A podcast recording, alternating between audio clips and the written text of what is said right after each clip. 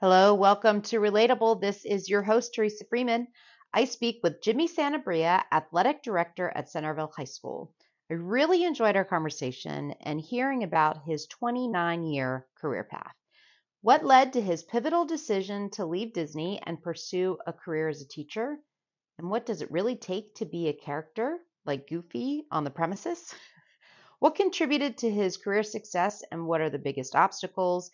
How did he survive not one, but two occurrences of cancer? And where does sports fit in with that?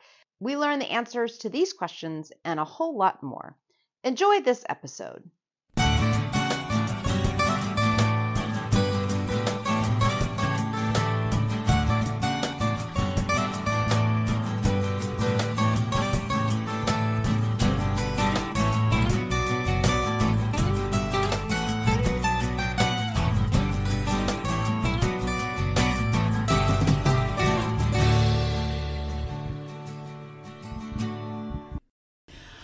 All right, welcome, Jimmy Sanabria. Uh, thank you for being here on Relatable and um, for talking with me. So, you are the athletic director at Centreville.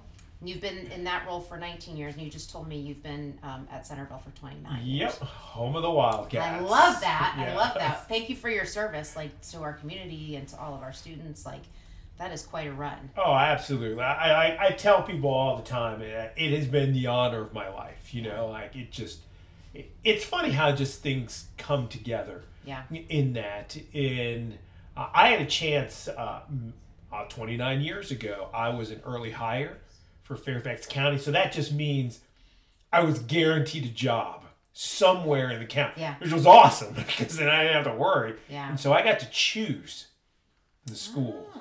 So, you know, every once in a while when you're young, you're like, ah, the bad decisions you make. This decision to work at this school in this community, best decision I've ever made. That's amazing. So, what was your degree then? Just since you like right out of school, this was your first job coming in. Actually, my second. I, Okay. uh, I graduated with a double major in history and social science with, uh, you know, uh, concentration in education. Okay. Um, but at that point in time, garbage men in New York City were making more than Fairfax County teachers. Yeah. And I had been poor once, and I was like, I'm not going to be poor again. So I moved to Orlando and I worked for Disney World for a year. Oh. What was your job there? I worked at Epcot Center, worked in the Communicore area, and occasionally I was the sub Goofy mascot. That is fantastic. That's like a whole rabbit hole of like people are so curious about mascot. yeah? I can tell you all those dark Disney secrets. It was and, a the, lot and there's uh, underground, right? The whole Yes. underground tunnels. That's Yes, real. Which is amazing to do because to be under, because, you know, in Orlando in July and August, Yeah. I mean, you're just going to die out there in the heat. And, you know, so as a worker, if you needed to go across, you weren't going all the Yeah. way. You go down in the tunnel, get in a golf cart, go through it, pop up where you need to go. So you're nice and fresh. And how long are you in? Uh, like how long are you in the suit? Because I feel like is it like a long shift that you're roaming around? Back in the day, Yeah. it was 20 minutes on, 20 minutes off. Oh. throughout the course of, of the day. Like they were real strict about that because Yeah. if you're on there 25 minutes, like you cannot have Mickey Mouse passing out in the park. Oh, that'd be That'd good. be terrifying. Not be good for business. yeah. yeah. So yeah, it was pretty good. And then I thought I was going to do that. They asked me to join the management program. Yeah, that was actually going to be my next question because Disney uh, is really well known for how they groom people and how they put people through. You know, they're they're sort of considered from an experience perspective like top notch, and in a lot of organizations, like I worked for PricewaterhouseCoopers for a long time. We used to send our um, like high potential through a program at Disney. So Yeah, it was really great, and I really thought about it. But I always tell this quick story. Um, I lived with two roommates. They um, in Kissimmee, which was just about ten minutes from uh, Epcot Center. They played professional baseball for the Osceola Astros. So it was three of us, and so uh, we we our apartment was right next to a pool and a basketball court. So in I didn't work till three o'clock. I had the afternoon evening shift. So we'd go out there, we'd play some basketball, throw some stuff, and then they would go out for games for 10 days. So it'd just be me.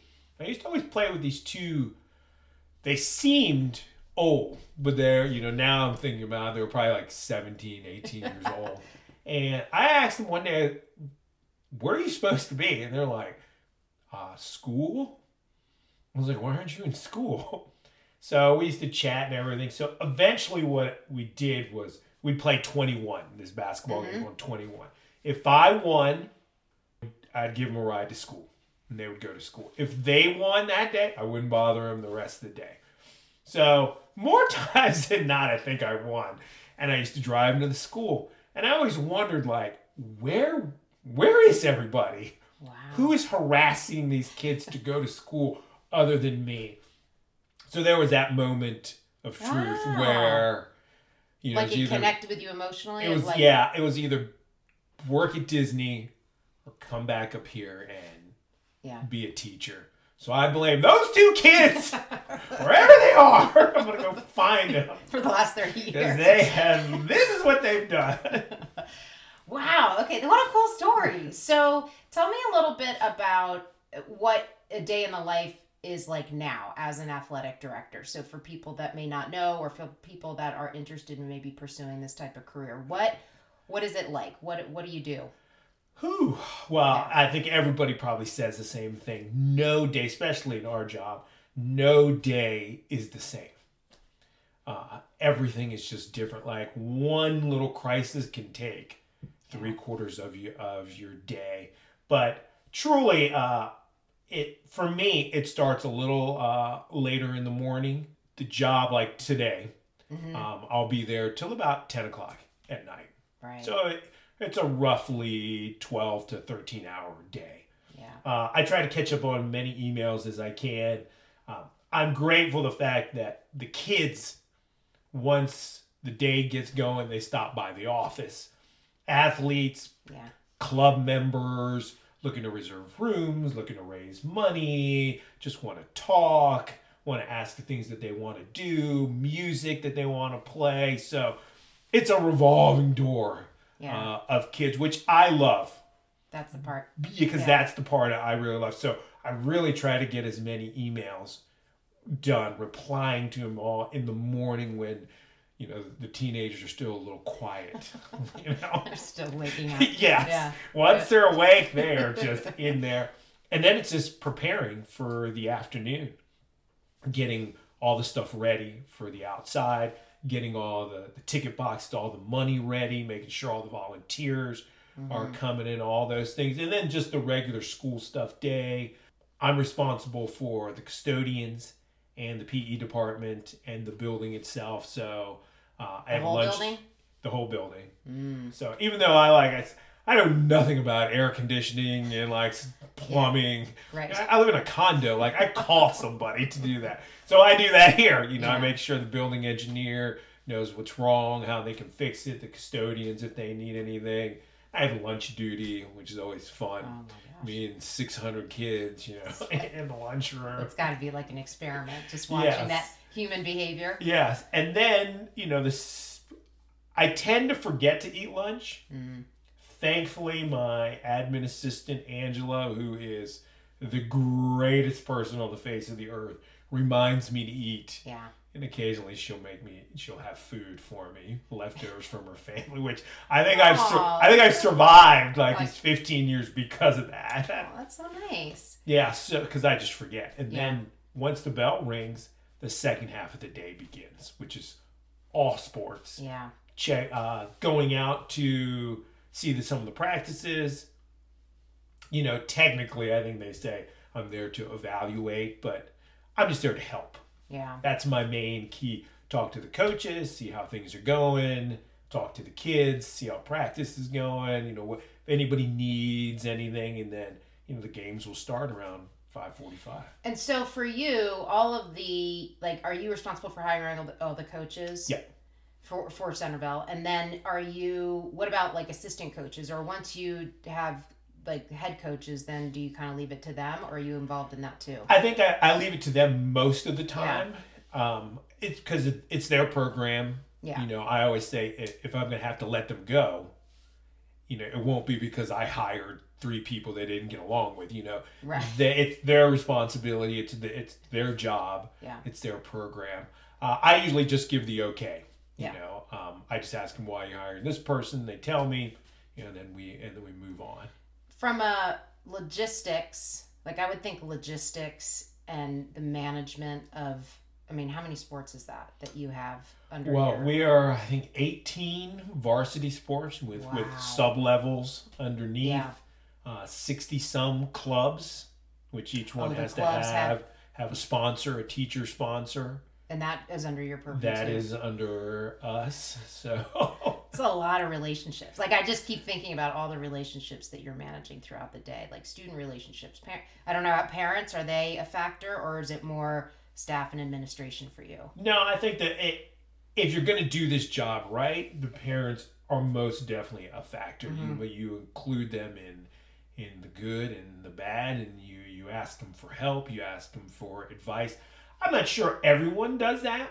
Mm-hmm. Um, and maybe I'm just in that unique position that you know, I, I've been at the Such school since I was 22, 23 years old. And, you know, well, the best is some of the parents now I taught. You know, so that's even, that is awesome. That is one of the greatest things I've ever seen.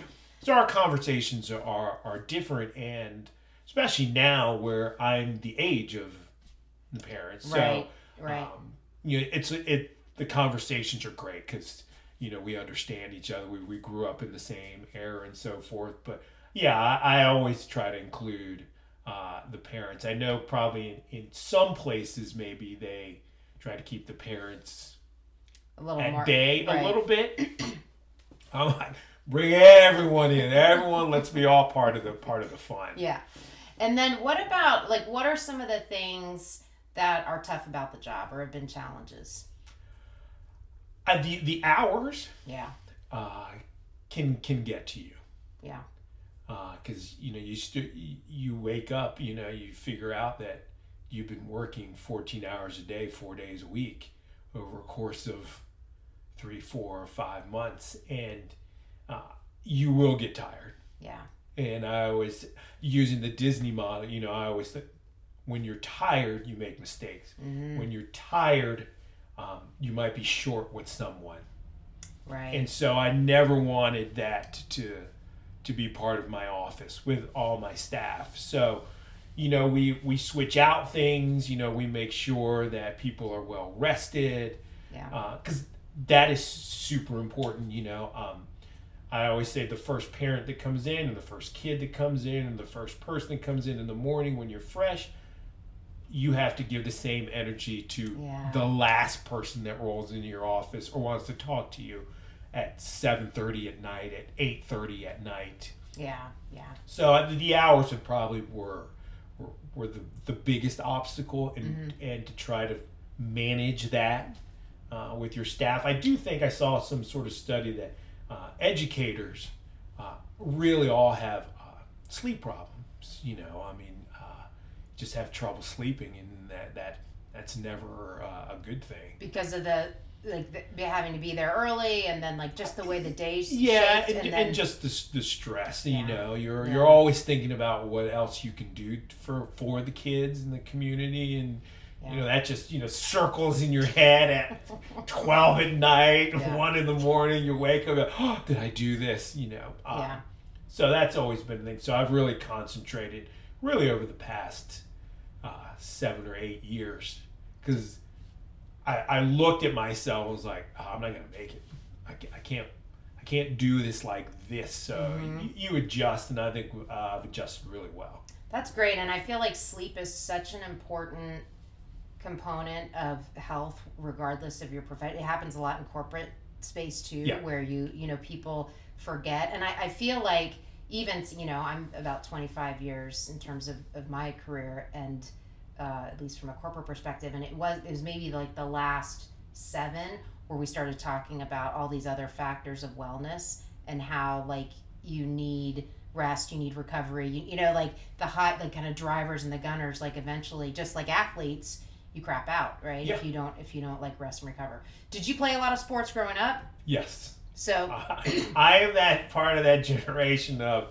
you know, once I ate breakfast, yeah, I was out the door. yeah, And I came back for lunch. Then I was out the door. Came back for dinner. Then I was out the door until the the street lights, or I heard my mom or dad yelling. Then I was inside the house.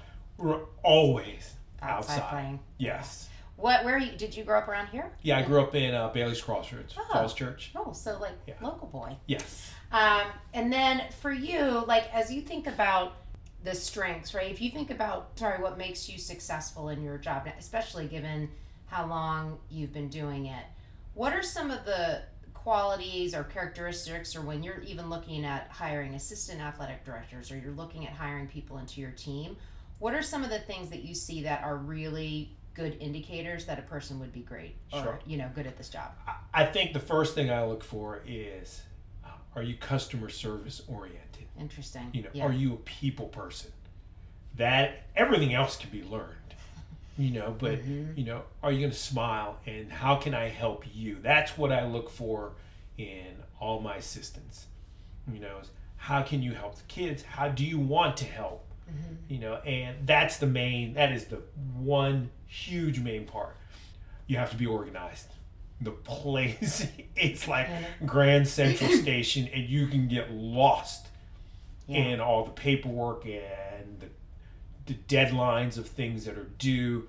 So organization is key, um, but customer service and being a people person is of the most important because you have to build the relationships because you just can't survive Yeah. on, on your own there.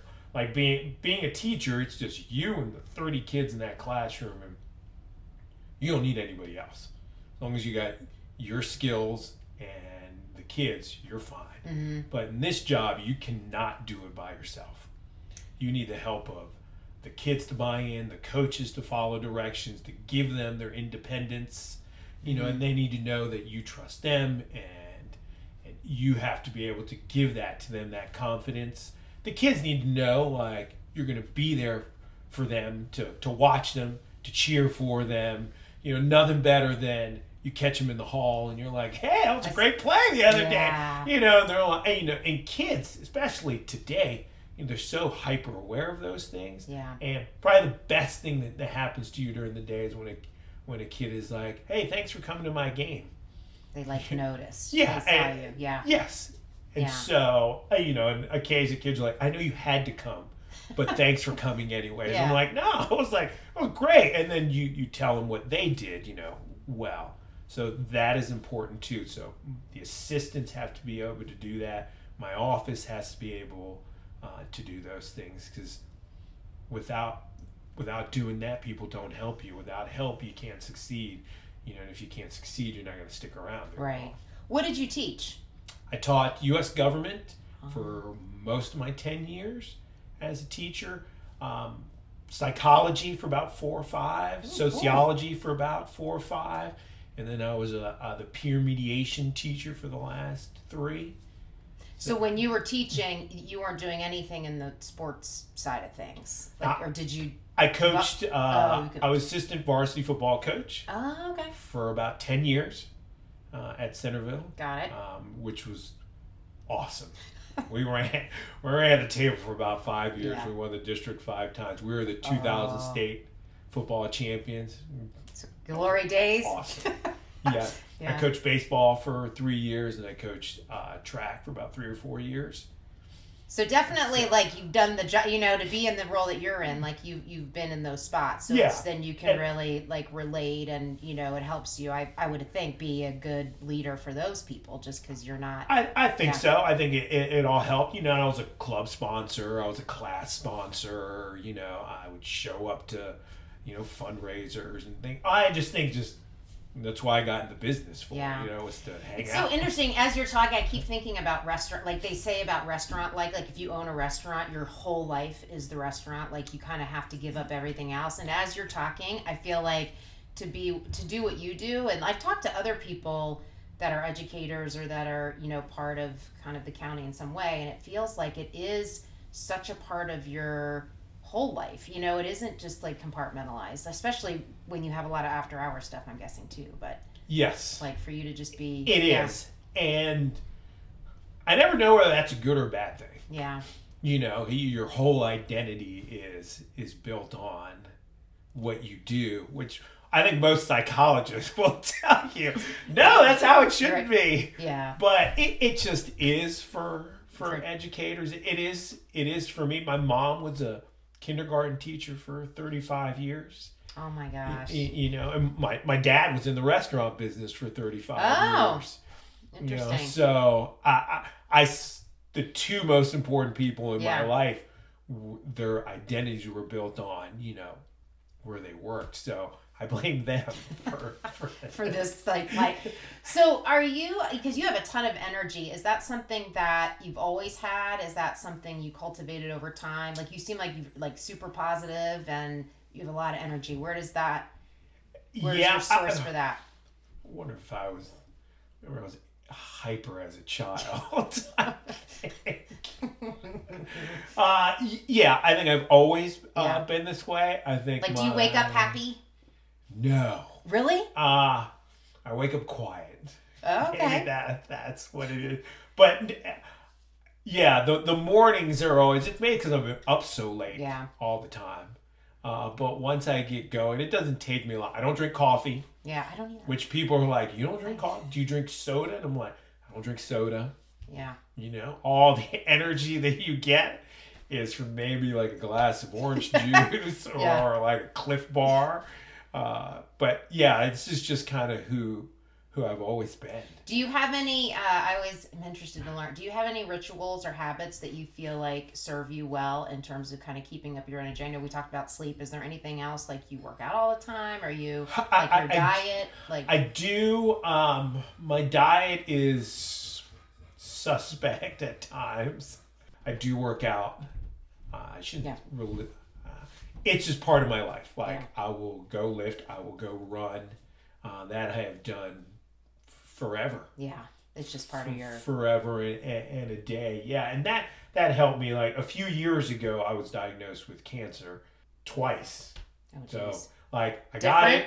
Yeah, uh, it had it came back and it spread. So that was quite the the adventure.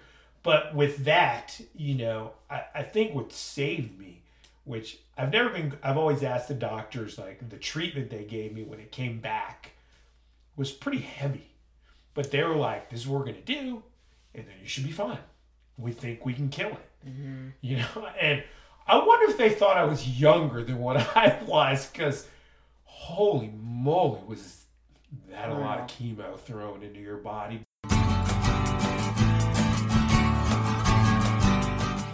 Teresa's new book, Soft Skills I Learned the Hard Way, is out and available on Amazon.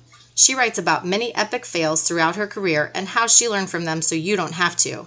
This book is full of cheat codes for how you can differentiate yourself when it matters, like in interviews, trying to get that promotion, or being a first time leader. As always, thank you, Relatable Community. We are so grateful for your support and continued listenership. As of today, we are 15 countries strong. Now back to the show. I, I, I attest a lot to uh, being in good physical shape, to at least hang in there, yeah you know, uh, during the treatment. what kind of cancer did you have It was testicular cancer. yeah Yeah. You know, all the great athletes, Lance Armstrong, me, yeah Scott Hamilton, whoever else. good. The whole group of us. You're in yeah, good company. yes. Um, I don't know. I think you know, like, so my husband had esophageal cancer. Yes. And um, similarly, I just interviewed him actually about it. But similarly, I think he also had been an, an athlete growing up and kind of stayed active and was in pretty good shape. And you know, they were like, "We're throwing everything at you because you're younger and you're in, in good shape." And I think he would. He said the same thing. Even in terms of being an athlete, I think that mentality of like getting through it. He said, I think if I hadn't been really um, pressed physically as a young kid, or like because he played football and you know, just like what you kind of have to go through, he's like, undoubtedly that helped him to like persevere through. Oh, he Would is you- my he is my brother in arms. Yeah, you yes, feel the same? that is exactly. Uh, and I told the kids, uh, well, the community was phenomenal. Yeah. That's great. I mean, you know, you always need those pep talks from afar yeah. and videos that people made and everything. That was huge. But yes, I, I talked to the, the football kids and cheerleaders and other teams about it and just the things that you learn as a kid, as an athlete. Mm-hmm. Yeah, like there were times I just didn't want to get out of bed. One, I just hurt Like all over. Yeah. all over. I didn't want to go anymore. You Yeah. you you get to that point, yeah. and uh, and but somewhere along the line in your brain, you remember when you're 16 years old, you've run that last sprint and you cannot go anymore. And coach is like, one more is about to blow that whistle. You want to quit. You don't want to do it. Your head is finding every excuse. Yeah. But when that whistle blows, you go that you go that extra hundred yards Yeah. and then just that comes back to you then because I remember like I'm not getting out of bed. I don't want to do it. It's over. I whatever. Yeah. And then that alarm rings, knowing I gotta get I gotta go back to the infusion center and fall out of bed, put on your shoes, angry, Mm-hmm. but you go. Yeah. You don't you don't learn that anywhere else but on an athletic field. It's amazing. Like I feel like um so I, I was like an overweight kid and I didn't I mean I swam as a kid and I played tennis. Like I was active but I and I played some soccer and I, I wished I had tried out. I think I was too chicken to try out in high school. Like I, I didn't think I'd make it. And I to this day like regret that because I feel like I have three boys my husband was an athlete. Like I love sports and I'm around it all the time and I and I think part of why I love it so much is I see that like the bond and then I see that personal growth that can happen because of it and that kind of fortitude that it's a way for kids now like cuz oh, especially in this area for a lot of us you know they have a pretty easy but that's like fortitude and that builds character and you and you need other people it's like all the things you talked about in your job like the relationships and that you need a team and you know you kind of can learn that early Yeah. through the sports You you really do, and that's what that's Yeah. what sports can do, especially for for kids. Like I was in sports, you are guaranteed to fail, yeah and Yeah. that is so important in in this time period. yeah You just got to learn how to fail because you have to learn how to pick yourself back up. If you've never failed, yeah you're just lost. You know, there was there was a big true. report about ten years ago about uh, Ivy League school kids hmm that have never got anything more than an A. There's been no trauma at all in their life, and then they get to Harvard, Penn, Princeton, and all of a sudden they got to deal with different people. hmm They're they got to struggle to get the A, but they don't. They get a B, and they don't know how to handle it. yeah And like, if you've played sports, you're guaranteed you're gonna fail. Yeah. You're gonna find obstacles, and Yeah. you need your you need fortitude. You need to learn how to pick yourself back up, and then you learn you have to learn how to pick others back up, Mhm, and then be willing to be picked up. it's so you know. God, that's so true Yeah. So all that those last things. one can be hard right? Yes, like it is. for people that are super independent and if they're used to being the leader like i'm sure for you when you went through that um when you went through cancer like how hard was it having to rely on other people? Like in the beginning. It was really hard. yeah. Like I thought you have to like forfeit your like and that was one of the things paul said like you're you're so vulnerable and it fucking sucks. Yes. like you, you're just yeah. You know, and I thought I could do it. Yeah I yeah after the first day of infusion, you know, I was on the, in the chair for about six hours with two giant bags God, like this, yeah. and then I went to go work out the next day, oh my god and I was actually on a call with all the other ads for a meeting. You know, I had the the thing in my ear. I was doing. I was like, yeah, this is this is fine. I got this. uh-huh You know, and about three days into it, I was like, ah, this is gonna be a little, a little harder than than I, I thought. And then by the fifth straight day, like it just, if I I would never want to be hit by Mike Tyson, but I think I could maybe take the punch because that's what it felt like by the fifth Yeah. day.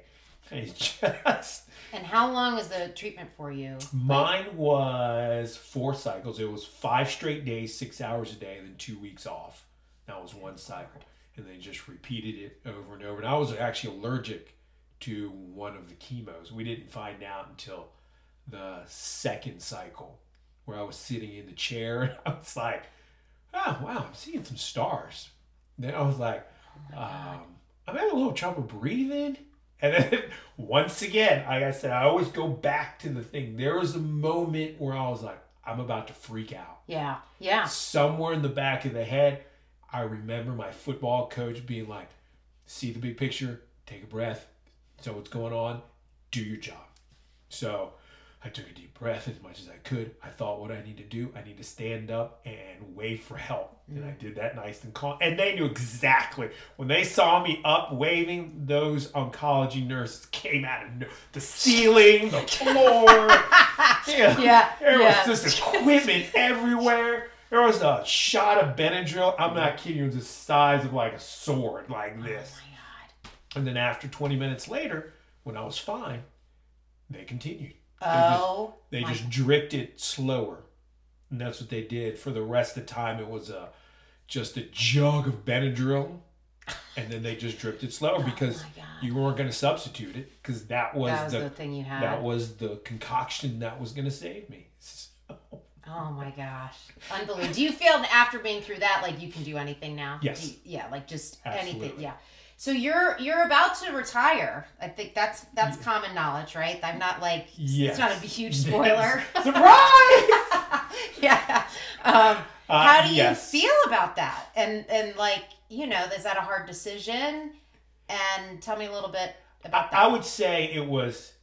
I probably would not have retired if I hadn't gotten cancer, Mm. but I think that solidified my decision. Uh, I because I would have stayed because I love that school. Yeah. I love that people. I love this community. I, I mean, there ain't a single day that I don't come like excited to see what what's going to happen and Yeah. how I can help. But with everything that I went through, I, you know, there's there's things I just want to do. You know, um, I need to go see my family more. You know, Yeah. I want to travel and see all the places that I haven't had a chance. Everyone laughs like I'm so excited. You know, come the fall of 24, like I'm so excited to go on vacation in September. right. Just to say you could. What just like what does yeah. that look like? What kind Yeah. of great deals do I get like late Yeah. September, October? Yeah. You know, and over the past 10 years off and on, uh, I started acting. And Really? Yes. So I've been in a few TV shows. Uh, How cool is a couple that? movies. Yeah. So uh, I'd like to keep pursuing that. And during COVID, when I used to show up at the school, nobody else was there. I just go to make sure like The, the pipes haven't burst and like everything is fine, and I didn't have anything else to do. yeah. And so and you're like seem like someone that needs to be doing something. Yes. I can't really see you just sitting around. no. Yeah. So I t- took some YouTube courses and, and about screenwriting, and so I wrote a screenplay. Um, it's called Oh. Clemente's Kids, and about seven months ago, I optioned it to a Hollywood producer, and they're he's looking for the financing and stuff. So hopefully, within the next six to eight months, you know, to be financed, and then Okay, I totally produce- have to introduce you to Paul because he writes screenplays. Oh my God! I could, You guys have like I could use his help. Yeah. Oh my gosh, you guys have uh, so much in common. So we See? definitely we gotta like. There you go. That's so cool. Uh, You congratulations. feel the vibe. Yes, I thought it was really yeah. It took that doesn't happen like that quickly. How did you like in terms of writing that for you? Was that your first one that you wrote? yes.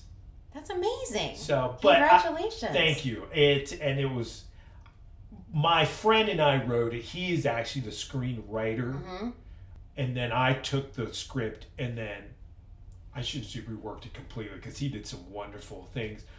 But then I would send it out for coverage, and then people would come back and say, "Hey, "I don't understand this. This is terrible. I need to change this." And then it was my decisions of like, okay, what am I keeping? What can I change? Yeah. from my limited experience, which I think I'm pretty good at. Like once the whole piece is together, seeing what I can insert and take Mhm. out and so forth. So it was about ten or twelve iterations Yeah. of this thing before That's someone what's it looked about? at it. Clemente's kids, is a story about a disabled uh, a kid who gets bullied by the local little league baseball coach. So his mom forms her own team with a group of Latino American kids to compete in the county championships. I love it. Yeah, it's a it's a feel good story. It's a family story. It's a, it's about really kids and their moms. Yeah. You know, and because I think about little league and man, without you moms, you know they moms kind of run the whole show. Yeah. You know. Yeah. Uh, and, you know the dads probably coach here and there. You know, but the moms make sure all the uniforms are good. You know, make sure you know the hugs are there Yeah. win or lose, the food is there, win or lose. Like I've always seen the organization Yeah. Yeah. The, yeah. is with the mom. So a tribute to my own mom and all the moms that I remember. So yeah, and the kids are funny and the you know, being 11, 12, like that's Yeah. your that's, That's your most like rich that's comedy. your most comical time of your life, you know, like Totally. everything you say is funny and you you know, you're you're not a teenager, you're not a little kid, you're in that beautiful in between where life is just fun. Yeah, yeah, that's awesome. And they always say too, write what you know, right? And you've Yes. been around all this stuff I've been that's around like, all that, that. yes. oh my gosh, that's so exciting. I love that. Uh, you, it's like the idea of a second act being totally different. Act, no, no pun intended, but like, yeah.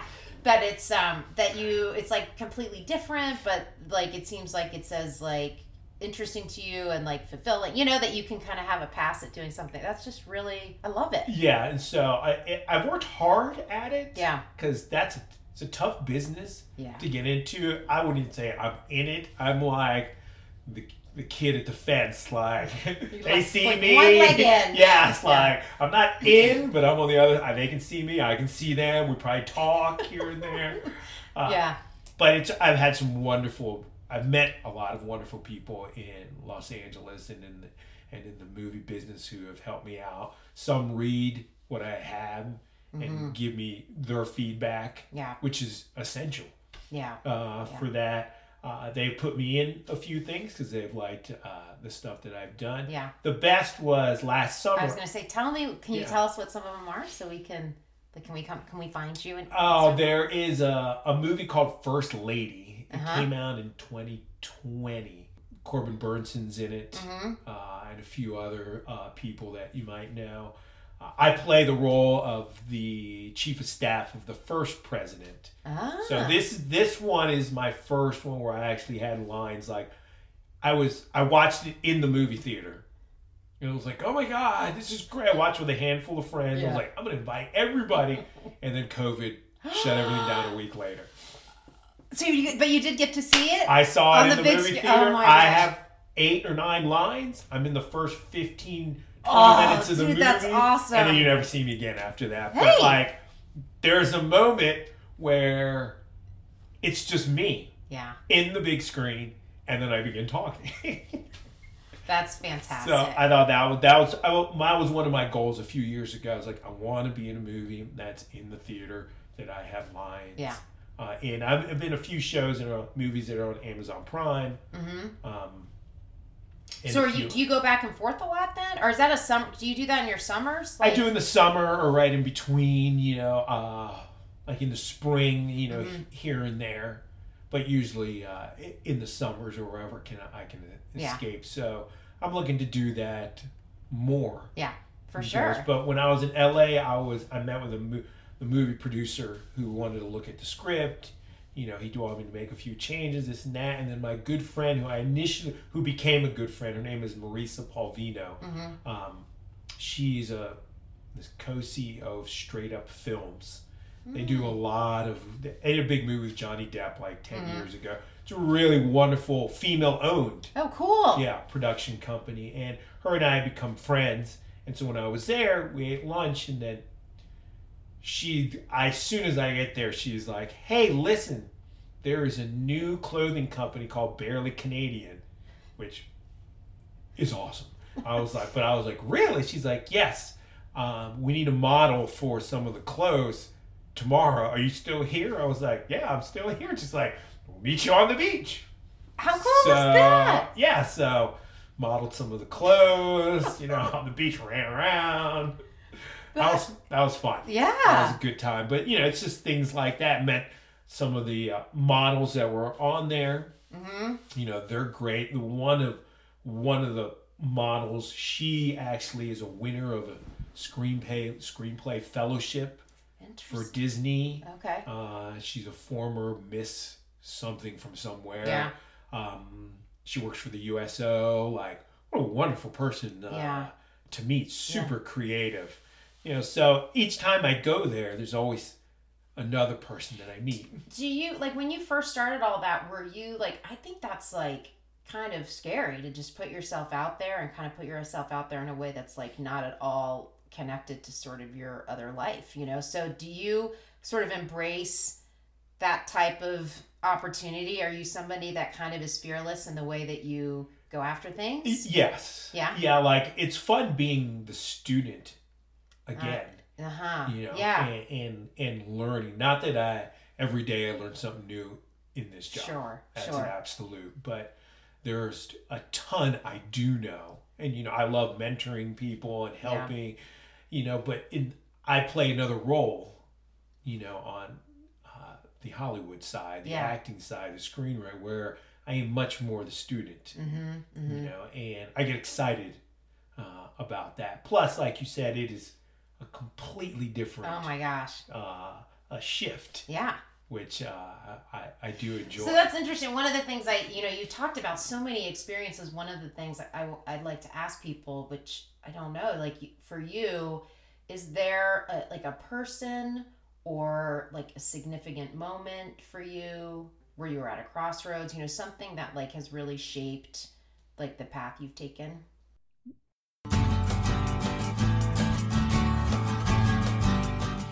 We are busy scheduling relatable interviews for 2023, and we love our relatable community. If you or someone you know would be a good guest for Relatable, let us know. You can send an email to info at tfasoftskills.com. Include the potential guest name and contact information.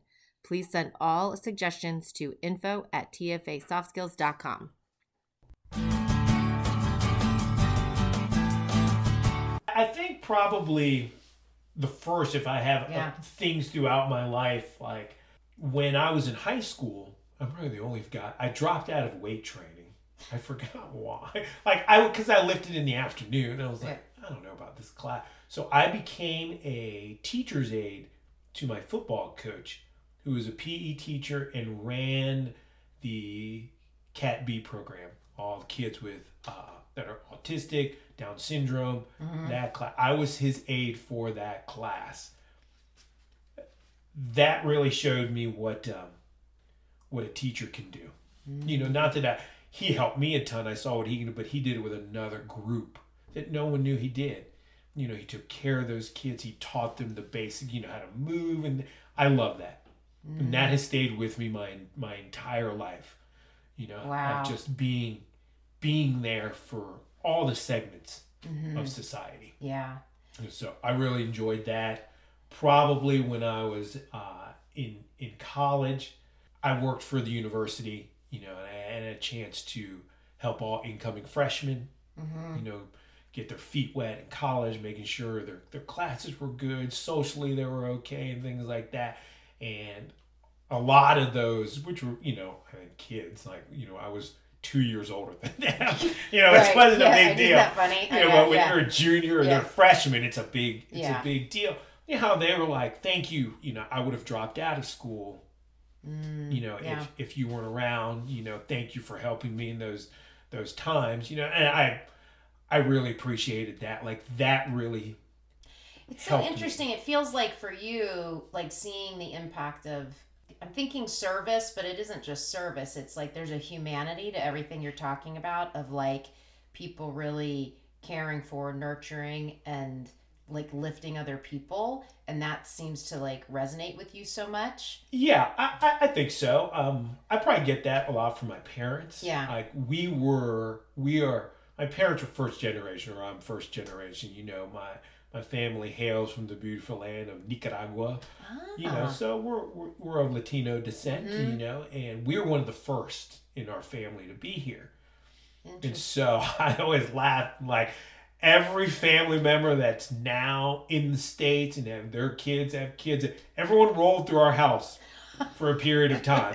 We're the You're Ellis like the Island. host, the host family. Yes. Yeah, You know, some stayed for a couple months, some stayed for a year, some stayed for a few weeks, but everyone rolled. Mm. You know, and we didn't have a lot of money. You know, Yeah. um, but uh, that was the thing. My parents were oh, that door was always open Yeah, yeah, for everybody. So I, I think maybe I just I saw that yeah. and, and went through. Do you, were you uh, someone like were you pretty popular in in high school? Like, did, have you always like been able to you know get friends pretty easily? And was that like for you? Is that part of this too? Like, or Oh, well, I no one believes when I say this. I'm actually naturally super shy.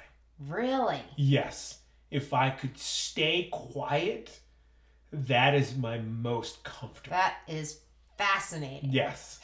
I like I really love people, but I'd rather be really in the background. Like my instinct is to stay quiet and stay in the background.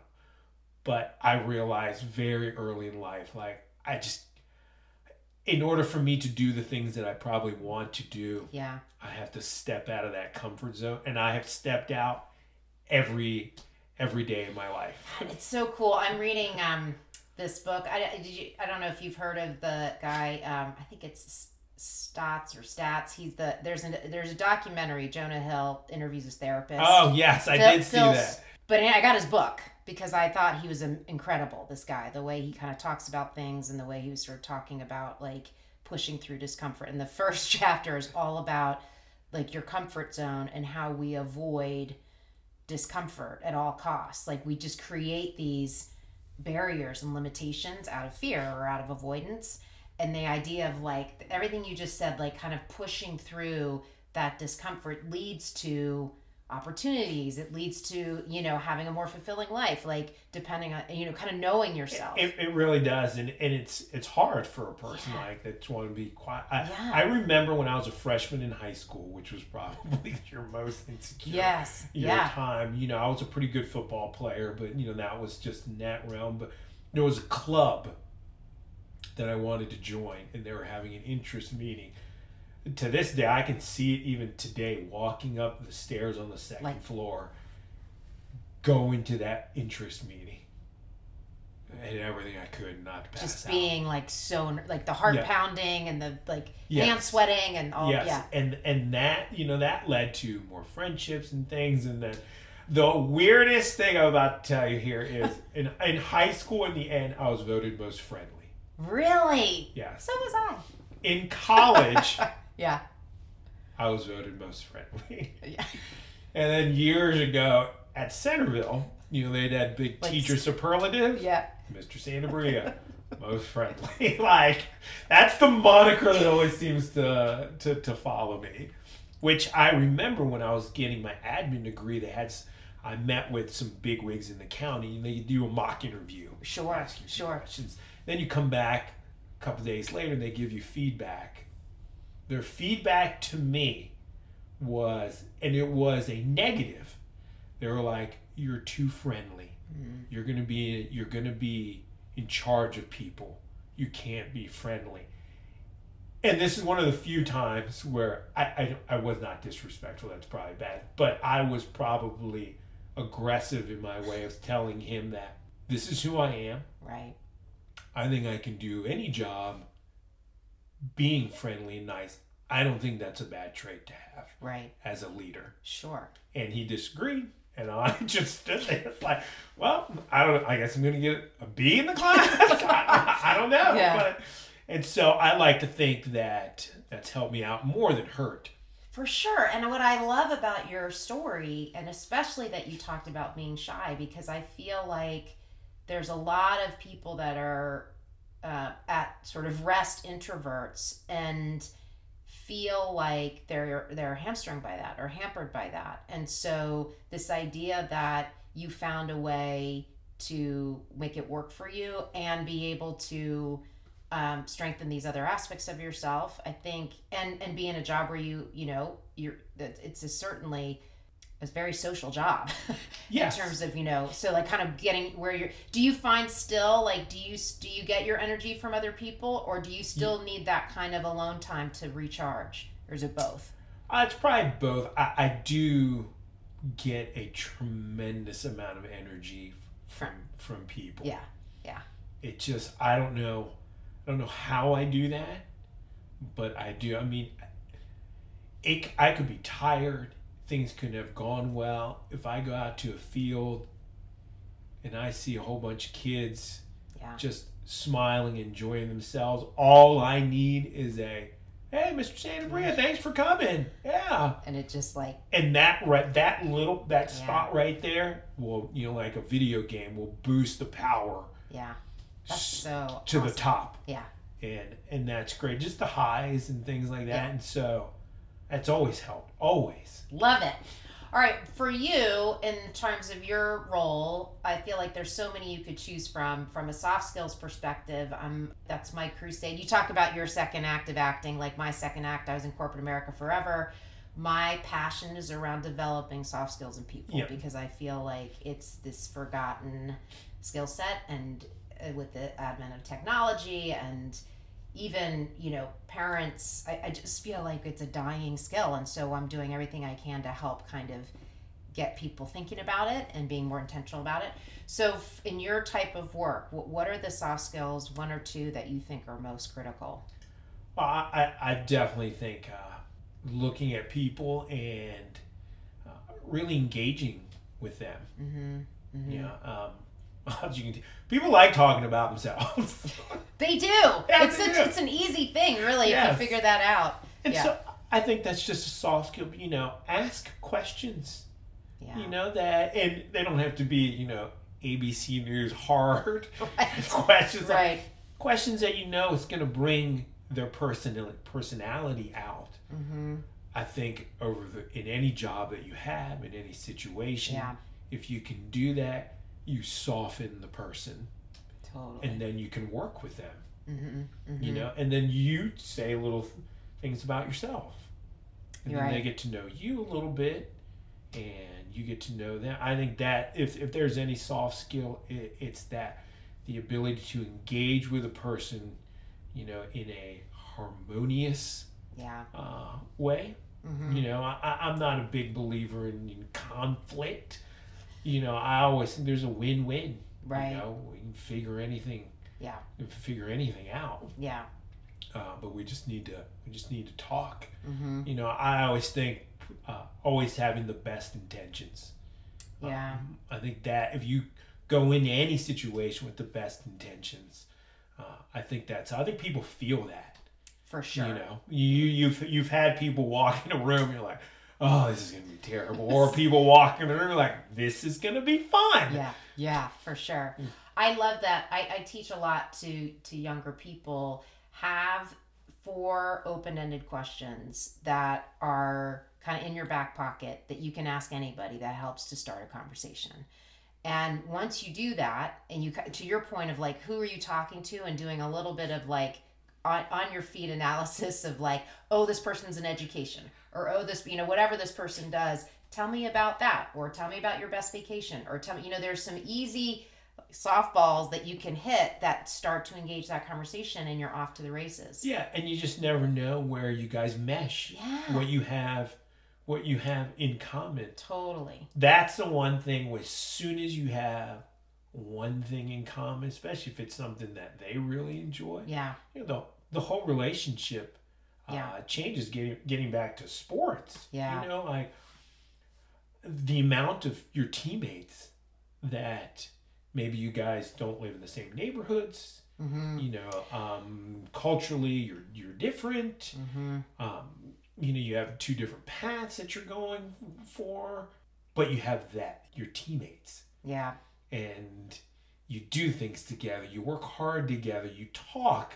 You know, you spend a lot of time playing Yeah. sports. You know, when I played baseball, you know, baseball is one of the great. oh Baseball, you have to get along because you're in the dugout, You're just- chewing the fat. Yeah. You're in the batting cage. You're shagging balls. You know, what I mean, get to know people. yeah And even after it's over and you go your separate way, you will always have that uh, to lean on. I said when when I when I was sick, Yeah. I heard from so many of my teammates, guys I haven't heard from, you know, in decades. Yeah. Yeah. You know, and it didn't take ten seconds.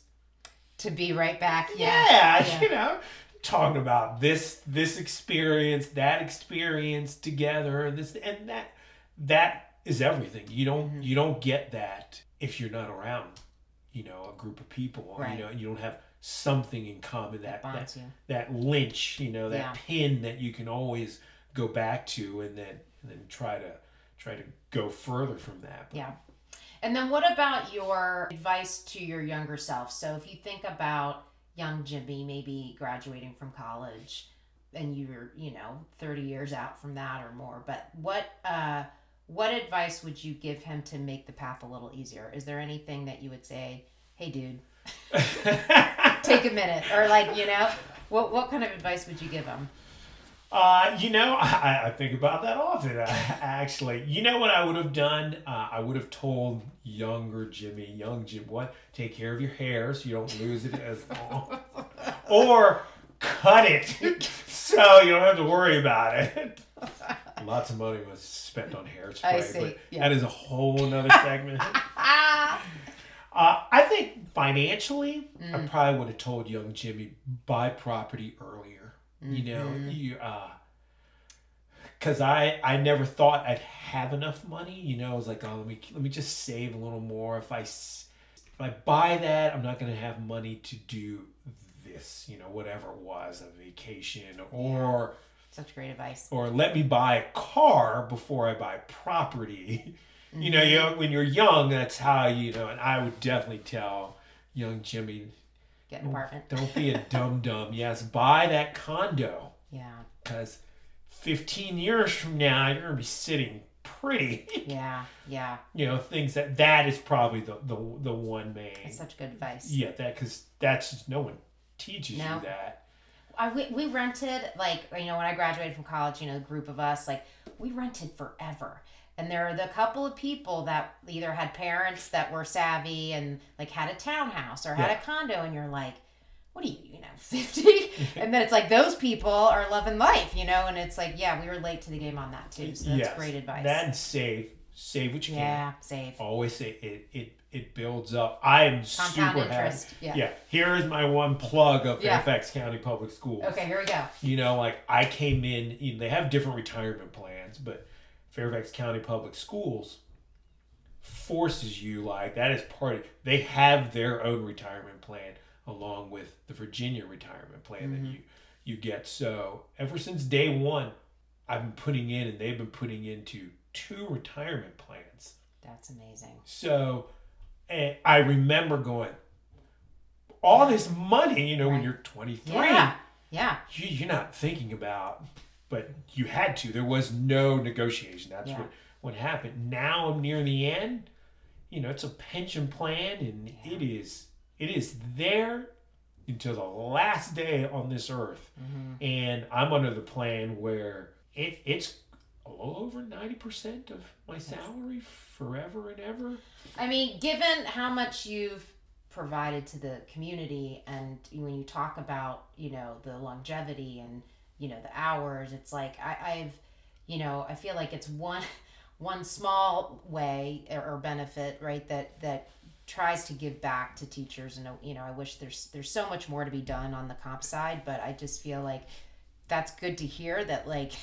You know, there's that kind of program, at least something to give back. Something for, every- yeah, and obviously Oh. nationwide, it's all I know. the, it's Yeah. terrible on the other side. Um, Yeah. And the county could do more. They've, they've changed it up a little bit, but I remember that was the one thing that was one of the rallying points. You're like, if you come here, Mhm. this is what we have. If you make it, the the end of the rain, the pot of gold at the end of the rainbow You is totally beautiful. Yeah. I'm not sure we can say that to new people today, Yeah. which you you have to give them you have to give them something because the profession is is hard. Yeah. You know, it's it's changed a lot. Like I'm not sure I could have been the teacher that I was in this generation. Yeah. You know, I was allowed to go for it. You know, you want to teach this this way you want to have some mm-hmm. fun with the kids yeah if it Get more yeah if it works out autonomy. great if it fails because you're just trying well that's okay too Yeah. yeah. you yeah. know just get them the information it wasn't so test heavy Mm-hmm. back then it was about learning you know Yeah, get on that. yeah and that, that was the big thing was Yeah. i the kids which are now my oldest kids i think they're like in their mid 40s early 40s Crazy. That is crazy. god bless those Yeah. kids they lasted if they could survive my class at 24 years old Yeah. I mean, we had a ton of fun, but like those kids, I when I talk to him today, you know, some when I see him, you know, working the the snack stand, Yeah. yeah. you know, they remember the activities. They remember few historical Right. points, Right. things like that. But what they really remember is you're always you always said I could do it. Mm. You always said if you work hard, it'll happen. You always said if we needed you, you could be there. Like those are the things that they remember. Yeah. That's awesome. And if that's what all we teach in Yeah. in, in, in school, is that what they were? We've done well. Yeah. Other than like, hey, you passed the SOL. It's like right. it's not what we're Yeah. what we're there for. So much. This has been like amazing. I've loved getting to know you better, and uh, I'm totally gonna uh, hook you up with Paul because you guys are gonna be like little twinsies. But um, Yes, that would Yeah. be perfect. Yes, I, would really- like that. I really appreciate it. I think it's well, one, what an extraordinary like journey you've had to this point. I think that's amazing, and also um, excited for your future and what's to come. We'll have to have you back yes. once you're you I'd know big famous actor. You'll have to come back. yes, I Remember the li- if remember that the little happens, people. I Yeah. will remember all the people. Yeah. Right. Thank you. You're welcome.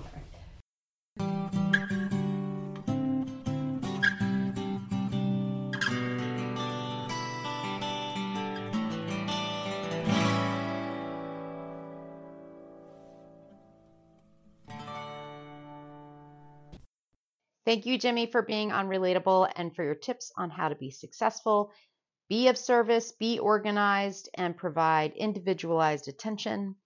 The power of sports, daily exercise is a game changer, and how to engage with others through asking questions and being curious. Good luck with Clemente's Kids. We can't wait to see it in the theaters.